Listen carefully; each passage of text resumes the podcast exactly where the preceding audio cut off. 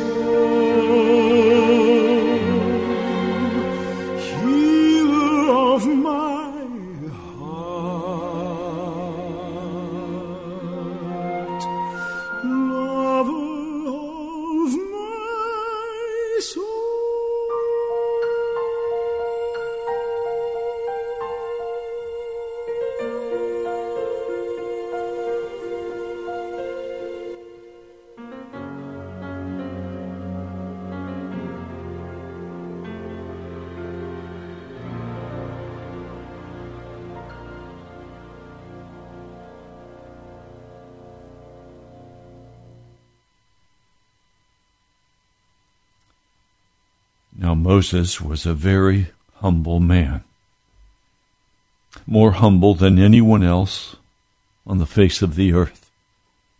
Numbers 12:3. Welcome to Pilgrim's Progress. Today we speak about the bondage is broken.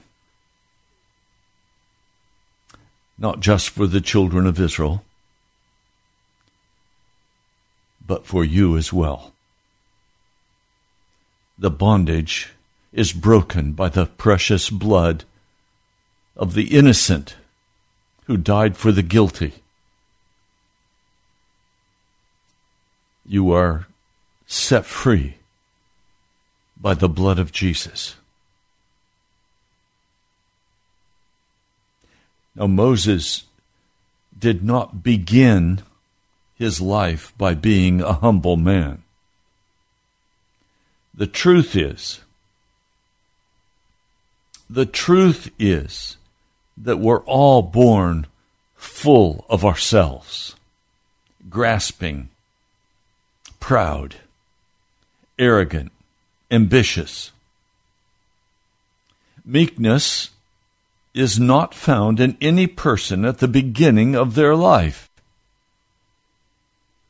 A person may be lazy, person may be soft, they may be indifferent, they may be pliable, but that's not humility. True humility must first be planted in a person's heart. It must be watered. It must be pruned. It must be purified. And it must be beaten upon by every wind of God and cut to pieces by every knife of God. And all the time,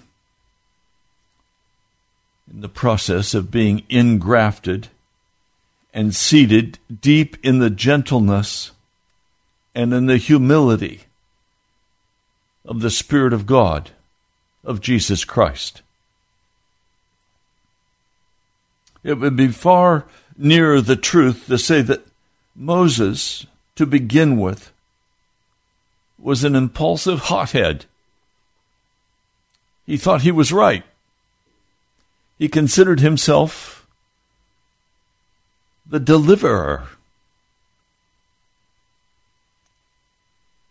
Moses, with a word and a blow, would lay you in your grave if you disagreed with him.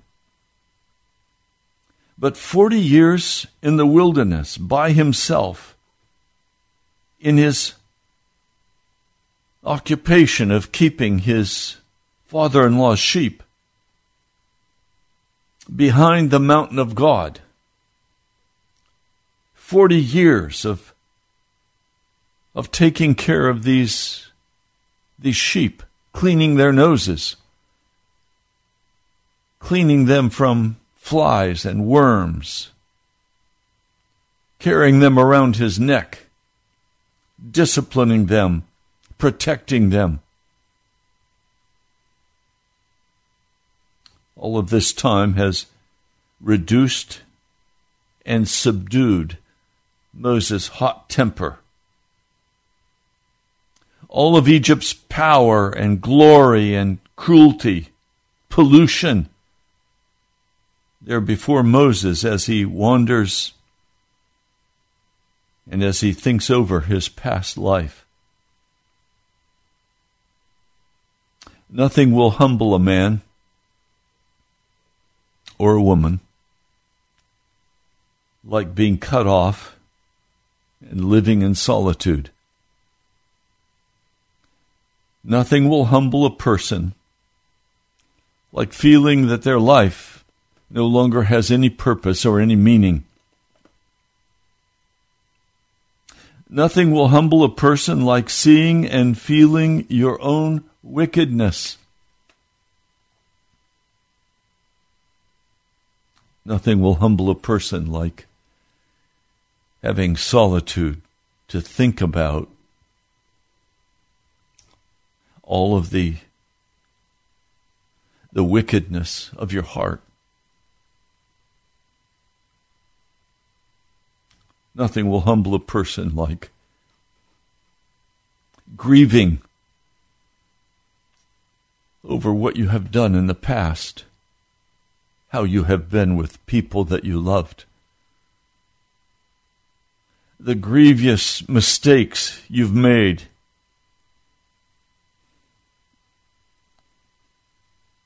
The brokenness that you have brought to others. And there's no way to go back and mend it. What is done is done. Nothing will humble a person more quickly than family and friends misunderstanding your words or your actions and choosing then to cut you off, to treat you as a non person. Their anger and their judgments, their gossiping and their evil speaking. They cut you to the heart until you think you're going to die.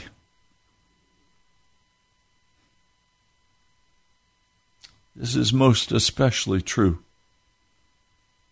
of a wife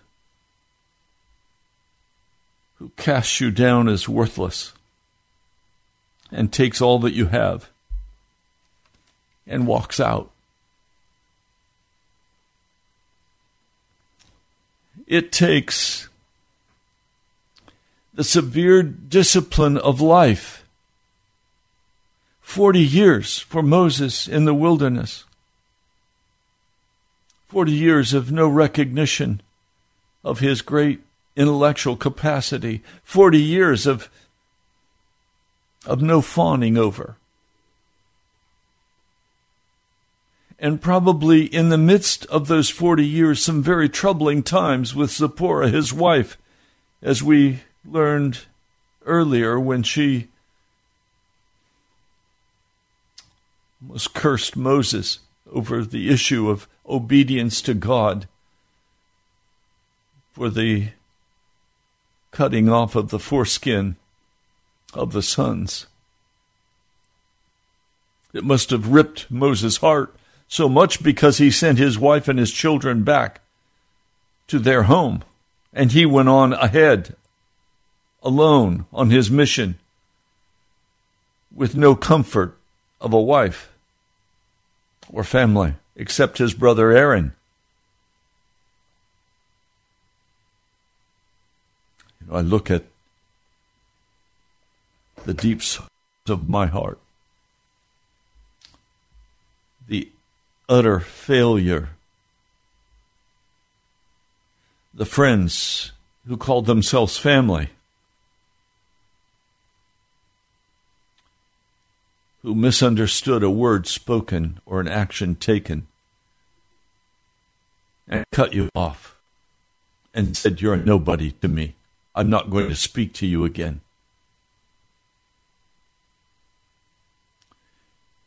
It's these body blows. It's, it's this cutting of the heart that comes, yes, from, from people's own ambitions and their own wicked hearts. It comes from the devil who is attacking and trying to destroy you, but all of that comes by the hand of God as he allows the Shimei's in your life to curse you, to be angry with you. All of this finally brought Moses to such a point of humility that he was not even confident any longer in his ability to speak clearly even though we're told in Stephen's sermon in the book of Acts that Moses was a man of strong and powerful action and speech. But in Moses' mind, he had become totally incapable of bringing action to the table.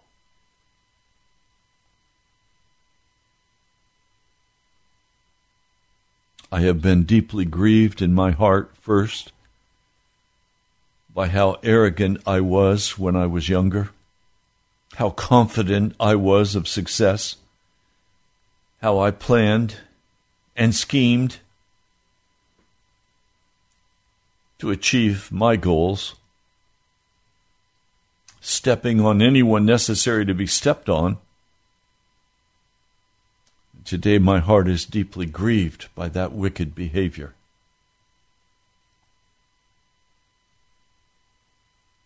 As I consider then my own failings and my own inabilities, I had the Holy Spirit plant in my heart a new kind of compassion and a new kind of humility, knowing that all that I have has come from the hand of God, knowing all that I am, if I am anything, has come by grace in Jesus, not by any prowess on my part.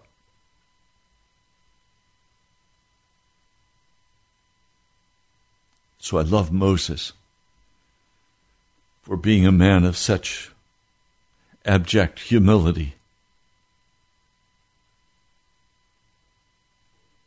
of letting go of his temper.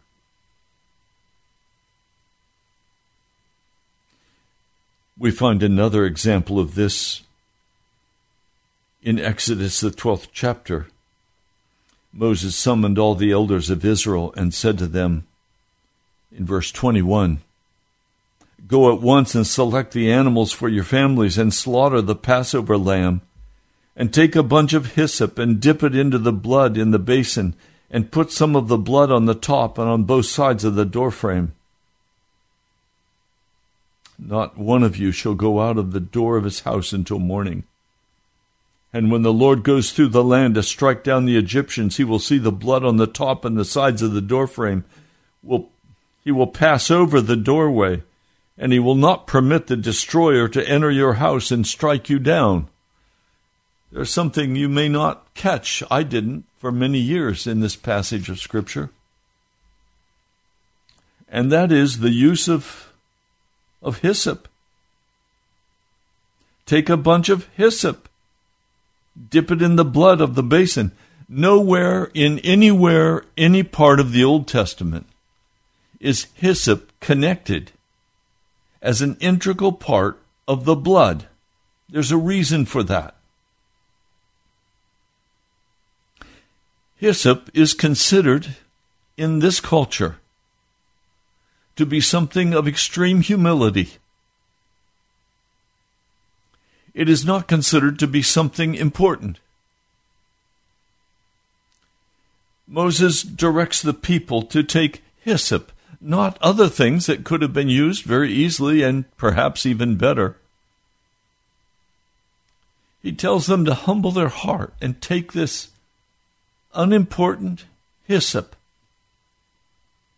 and place the blood on the doorframe, on the mantle, or the lintel. That the Lord, when He comes, He will extend his wing of protection over the house. Literally, it is the humbling of every child of Israel to use the hyssop. The proud are not going to go out of Egypt. They're going humbly out of Egypt. And now, on top of all of that, the Lord tells them to go and ask the Egyptians for garments, for clothing. They've been slaves. They have not had good clothing. They haven't had warm jackets for the desert. They haven't had gold and silver. And now they're told, go ask the Egyptians and plunder them. Well, on one side, we have the humility of the children of Israel as they have to come and ask.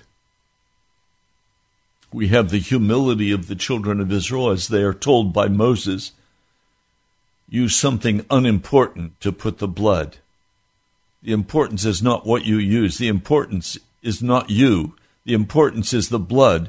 And when Jesus comes to your house, he's not going to see you and he's not going to see your house. He's going to see his blood. The blood is what is important, not you. It takes a humble man to acknowledge that. It takes a humble woman who will no longer take offense when spoken to in a in a way that is seemingly disrespectful to her or to him. A humble person no longer demands respect. A humble person is there to serve and obey.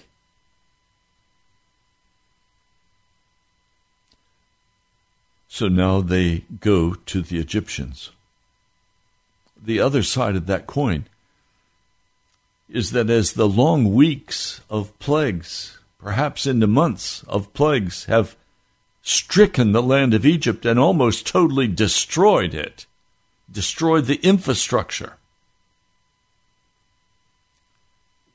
As the plagues of God have come, their estimation of Moses and the children of Israel has gone higher and higher, and now the slave drivers look with fear at the children of Israel because they have the power. Not the slave drivers. Pharaoh is being put down, and all the gods of Egypt are being scorned by the God of Israel. So now, when the children of Israel come and ask them for gold and silver, they quickly give them what they've asked for. They're terrified of these Israelites. They give them their garments of, of finest cotton, Egyptian cotton. They give them garments of linen. They give them the animal skins they ask for. They give them the warm jackets. They give them whatever they ask for. They're terrified not to. So there's no pride on the side of the children of Israel they have to come with open hands. But the God of heaven has moved and created fear in the hearts of the Egyptians so that they will give whatever is asked.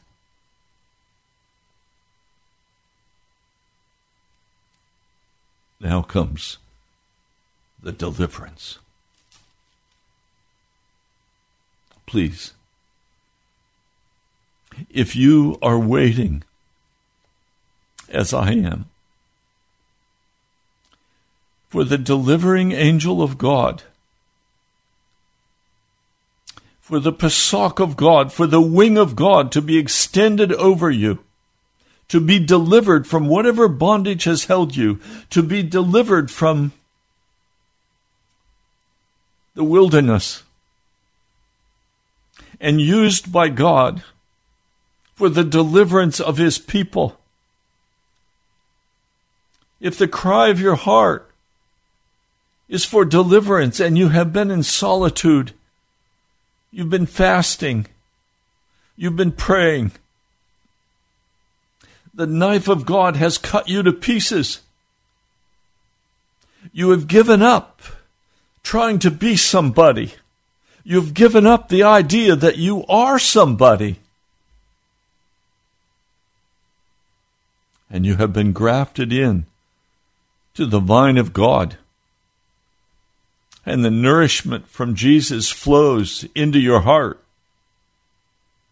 Come unto me, all you who labor and are heavy laden, and I will give you rest.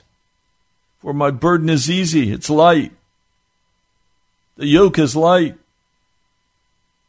If you are one of those, then you are ready to be delivered. But so long as you think you don't have to use hyssop. That you're entitled to the blood of Jesus. That you're entitled to the respect of others. That you're entitled to be understood and loved and cherished and fawned upon. If you think you're still entitled to praise and honor, that you can express freely your wisdom and that all should listen to you, that you are the mouthpiece of God. If you still think that, then there's more discipline needed in your life to humble you before Almighty God. I had a conversation with a, a Christian man this morning, a man I've worked long in helping him as he has come out of Hinduism and entered into the Christian faith. He was on his way to work. He said, Pastor, I just called this morning to ask if you would please pray for me as I go to work. He's in sales. And he said, My heart is filled with gratitude for all that God has done for me. I recognize I can't do the sales. I'll do the calls. I'll do more than I'm asked to do. But there will be no result if God does not move in His power to open the way for me, to give me the words to speak. I am totally dependent upon Jesus for my livelihood. Now, there's a man who was quickly being prepared to have all bondage in his life broken. Are you still a hothead? Are you still filled with vinegar? Are you still filled with judgments against others? Have you cut others off? Have you said, I don't like what you're saying and I'm finished with you? You're garbage. Have you said that to someone in your mind or in your heart? Have you made assumptions about them? Have you judged? Then you're not ready yet to be used by God. You still need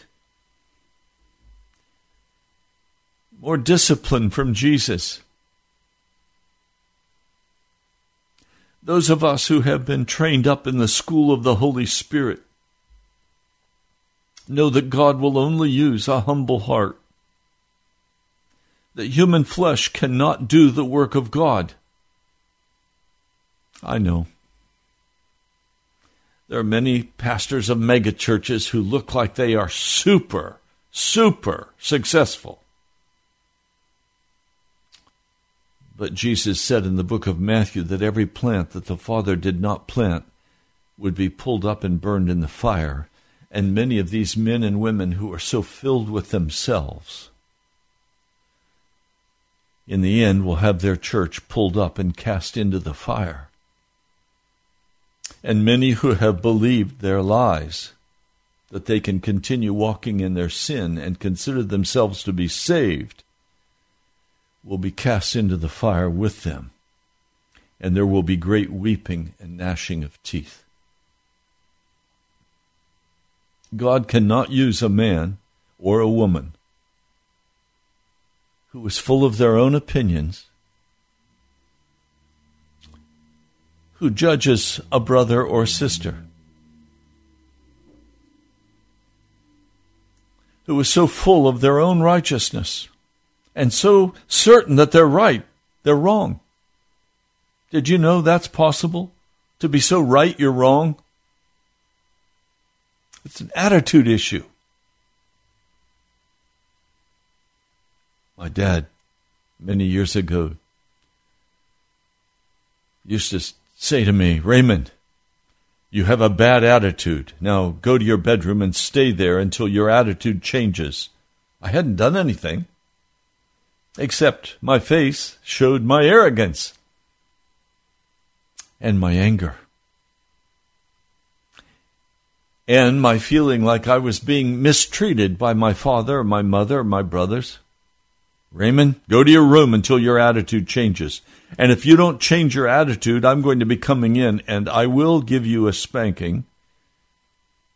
He called it a whipping. And that will change your attitude. It did change my attitude. very quickly.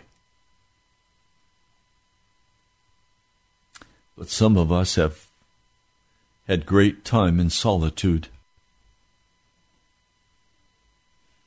Great time in solitude because there's nothing like solitude to change a man or woman's heart. There's nothing like time out to wake a person up. So the children of Israel take the hyssop, they place it on their on their doorframe. And we read in verse 29 At midnight, the Lord struck down all the firstborn in Egypt, from the firstborn of Pharaoh who sat on the throne to the firstborn of the prisoner who was in the dungeon, and the firstborn of all the livestock as well. Pharaoh and all of his officials and all of Egypt got up during the night, and there was loud wailing in Egypt, for there was not a house where someone was not dead. During the night, Pharaoh summoned Moses and Aaron. Up, leave my people. You and the Israelites go, worship the Lord as you've requested. Take your flocks and your herds as you've said, go, and also bless me. The Egyptians urged the people to hurry and leave. They said, otherwise, we will all die. So the people, they took their dough before the yeast was added and they carried it on their shoulders in kneading trowels wrapped in cloths. Now the Israelites plundered the Egyptians, and the scriptures say the Israelites journeyed from Ramses to Sukkoth about 600,000 men on foot, besides women and children. We're probably looking at over a million people streaming out of Egypt into the desert. Egyptians also went with them. People of other nationalities went with them. And they all took large droves of livestock, flocks, and of herds. They had their bread to eat, the dough without yeast, because they had been driven out of Egypt and did not have time to prepare food for themselves. They'd been too busy preparing the Passover lamb and the Passover meal of bitter herbs.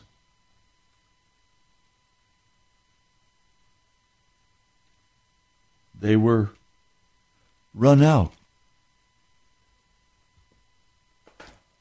They left. They left their, their slave drivers with their whips.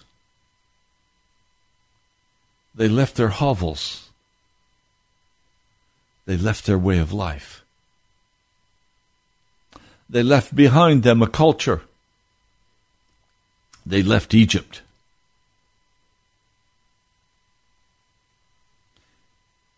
Now, God did not lead them on the road through the Philistine country, though it was far shorter to go that way to the promised land.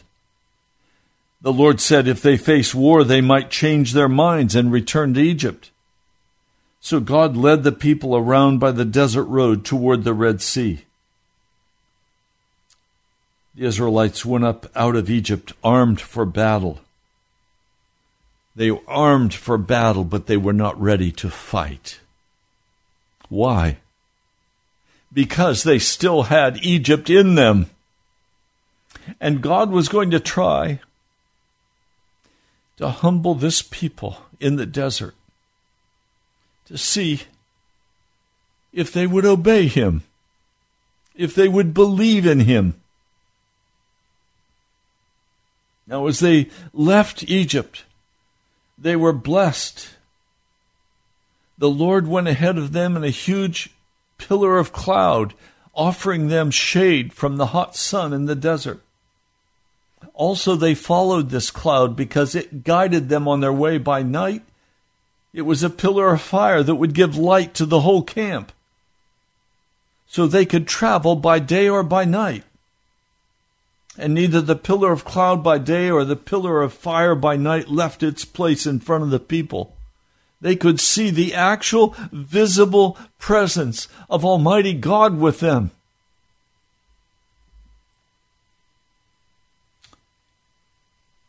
If you're going to be used by God, you're going to have to see the Shekinah glory of God in your spirit and perhaps even with your physical eyes. The children of Israel could see the Shekinah glory of God. But now he had to entrap them in the wilderness lest they leave and try to go back another way. What a fabulous story of deliverance. So I ask you today what deliverance do you need?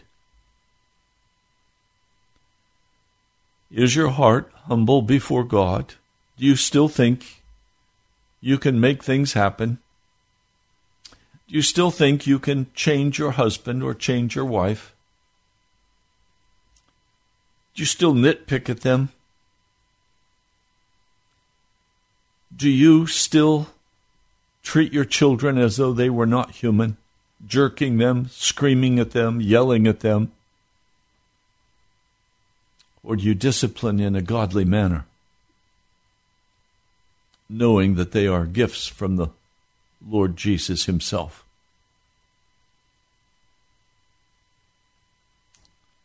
Are you angry at somebody? Do you carry a residue of anger in your spirit that flares up when anybody dares to cross you? when somebody cuts you off when you're driving, or somebody cuts you off when they're spe- when you're speaking and trying to share something and they cut you off.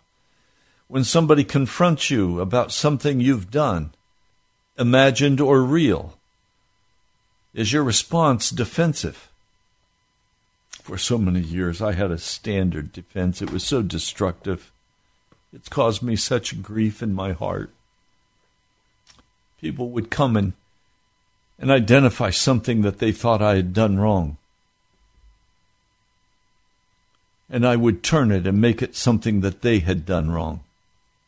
So I put the guilt onus back on them instead of taking responsibility, listening to what they said, and taking it before the Lord to determine if it was true or false. And if it was true, repenting of it and humbling my heart with them. I have often been extremely defensive in my life, threatened by the judgment of others, threatened by the criticism of others. The Lord has so grieved my heart over that wickedness in my in my life that I've asked the Lord to totally remove all defensiveness from me. Somebody just recently came at me with very strong accusations, assumptions. I had to be very cautious before I answered. I finally responded. But I said, Lord, don't let me in any way bite this person. Let me only demonstrate love and courtesy. I don't need to be angry with them. They are speaking out of their own pain. I remember when I was just a boy, we had a, a schoolhouse. And the schoolhouse had a flat roof on it. And my dad, the head elder of the church, had taken it upon himself to care for the physical facility and, and asking also deacons to come and help him. He would not ask someone to do that he was to do something he was unwilling to do. And so on this day, we had agreed we would go to the school and we would spread tar over the roof and then add gravel to the tar. So I came to go work with my dad wearing a good pair of jeans and a good shirt, a sports shirt. And Daddy said, No, Ray, go put on those old ragged jeans. Why, Daddy? Because you're going to get tar all over your pants. I said, Daddy, I will be very careful. I will not get tar anywhere on my clothes. He said, Raymond, you cannot go if you don't go change your clothes. I went quickly and changed my clothes since it was important that I be able to go and work with my dad. He was, for me, very much a hero. So we went and we climbed the ladder with Dad and some other men carrying up these heavy buckets of tar. It was a hot, sunny day. And we had, we had, what would I call them? Brooms with bristles. And they would pour out the tar and then we would push it with our brooms to spread it evenly over the roof. I don't know how it happened, but somehow I got tar on my hand and I, without even thinking, wiped it on my pants. By the time I was done with that job, I looked like a tar baby. I had tar on my face. I had tar on my pants, my hands, my arms. I was covered with tar. And Dad laughingly said to me, Raymond, I thought you weren't going to get any tar on your pants. When you get home, Mama's going to say, throw those pants out because she's not going to clean that tar out of it. Which is what I did. My point you cannot engage in war with another person without getting their tar all over you. That's why the scriptures say a soft answer turns away wrath, not a biting answer. So I ask you, does your wolf nature rule in your heart and in your family? Unconscious, just speaking words of judgment, accusation? Or is your heart quiet before injustice? Is your heart quiet before unjust accusations?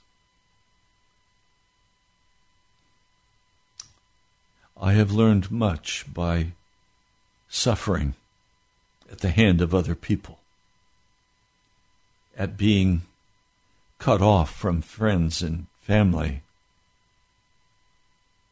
It's taught me humility. Now I'm still a long way from where I need to be. But I'm determined to grow to be like Jesus who, when accused, did not respond. When being condemned, did not return the insult.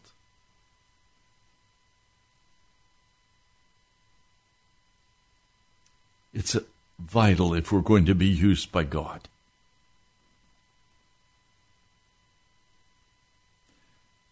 So God leads them out leads them out of Egypt, but still full of Egypt, armed for battle, but not ready to fight. And that day the Lord goes before them.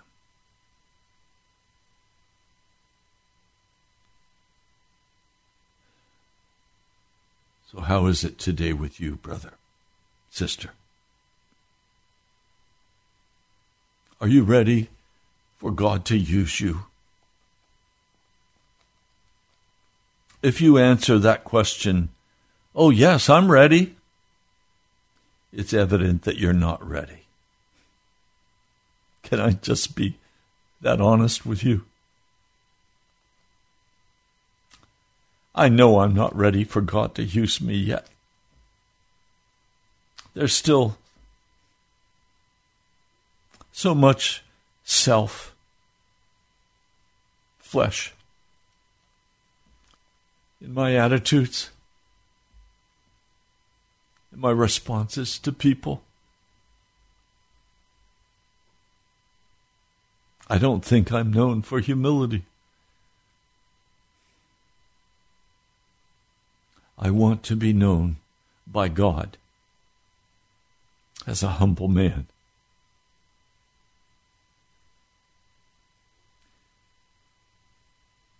And if you if you look in the book of Hebrews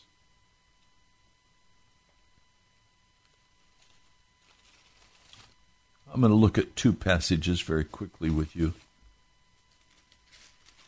The first is in in Romans.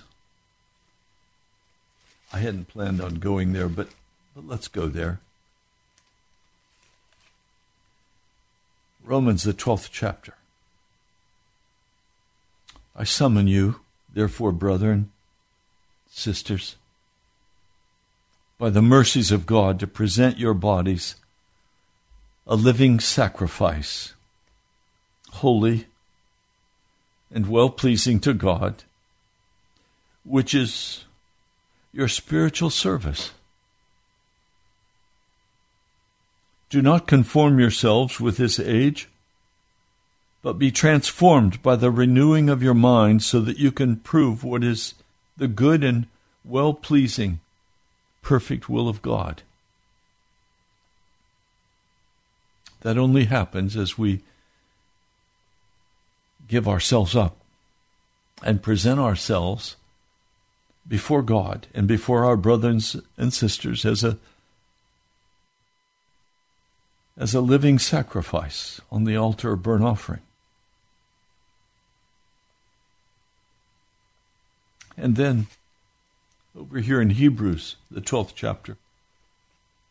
So then we also, having so great a cloud of witnesses surrounding us, having already taken off and laid aside every conceivable weight and easily ensnaring sin. We have a great cloud of witnesses Moses, the prophets. I have my mother and my father, my late wife, my father in the faith, David Wilkerson, Ray Brigham.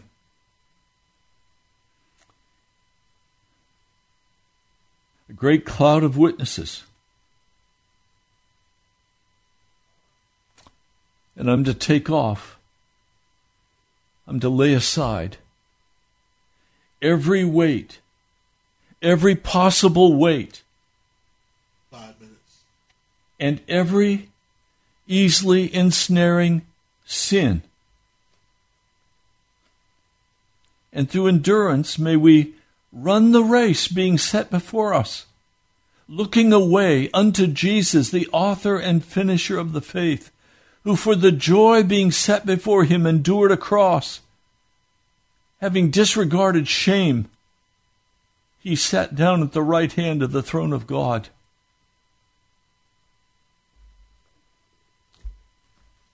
That was one from the Lavender translation. If I have time, let me quickly go and read this to you from the NIV, from the 12th chapter. Therefore, since we are surrounded by such a great cloud of witnesses, let us throw off everything that hinders and the sin that so easily entangles.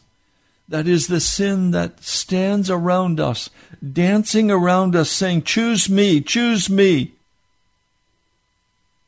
And we say, No, you're not on my team anymore. you're not on my you're not on my team.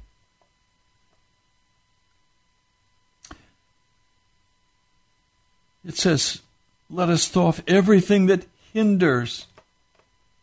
That's everything your arms are around that weigh you down.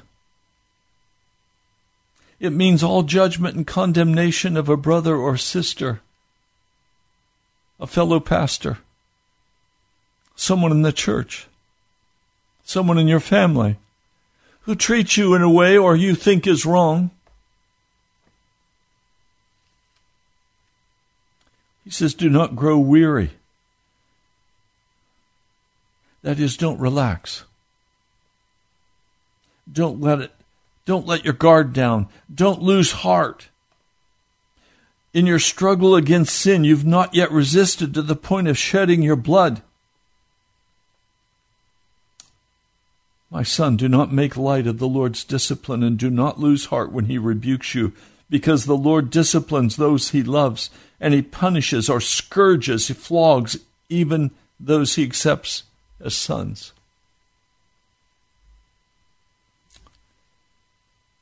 Well, we're out of time for today.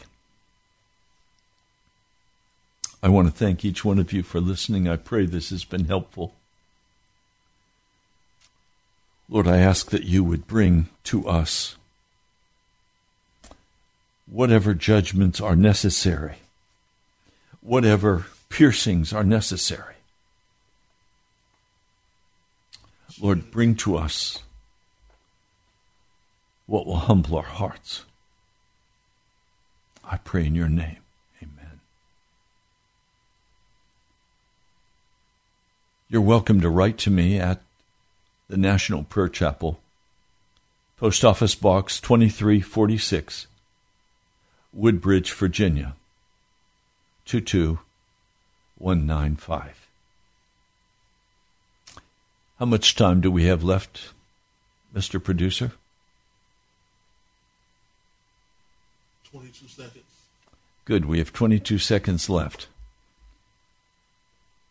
Do you have the closing music? Yes, I do. Good. I hope that as you listen to this broadcast and others, that you will step forward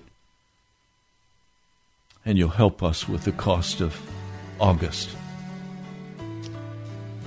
We're facing the reality that we can't pay, but Jesus can. Would you share in that? God bless you. I love you. I'll talk to you soon.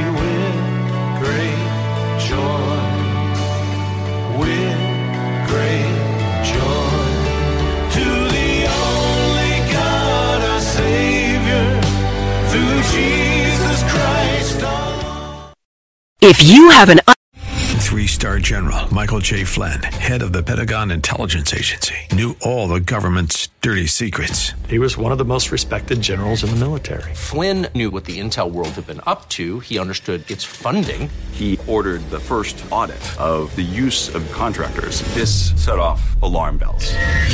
The explosive new documentary, Flynn, Deliver the Truth, Whatever the Cost, uncovers the facts behind this scandal. Flynn told the truth. He was the most dangerous person for Donald Trump to hire. I find out the worst enemy that I'm going to face in my life is right here in America. They took my assessment and they wanted me to change it. And I was like, I'm not changing it. They had to get rid of Flynn.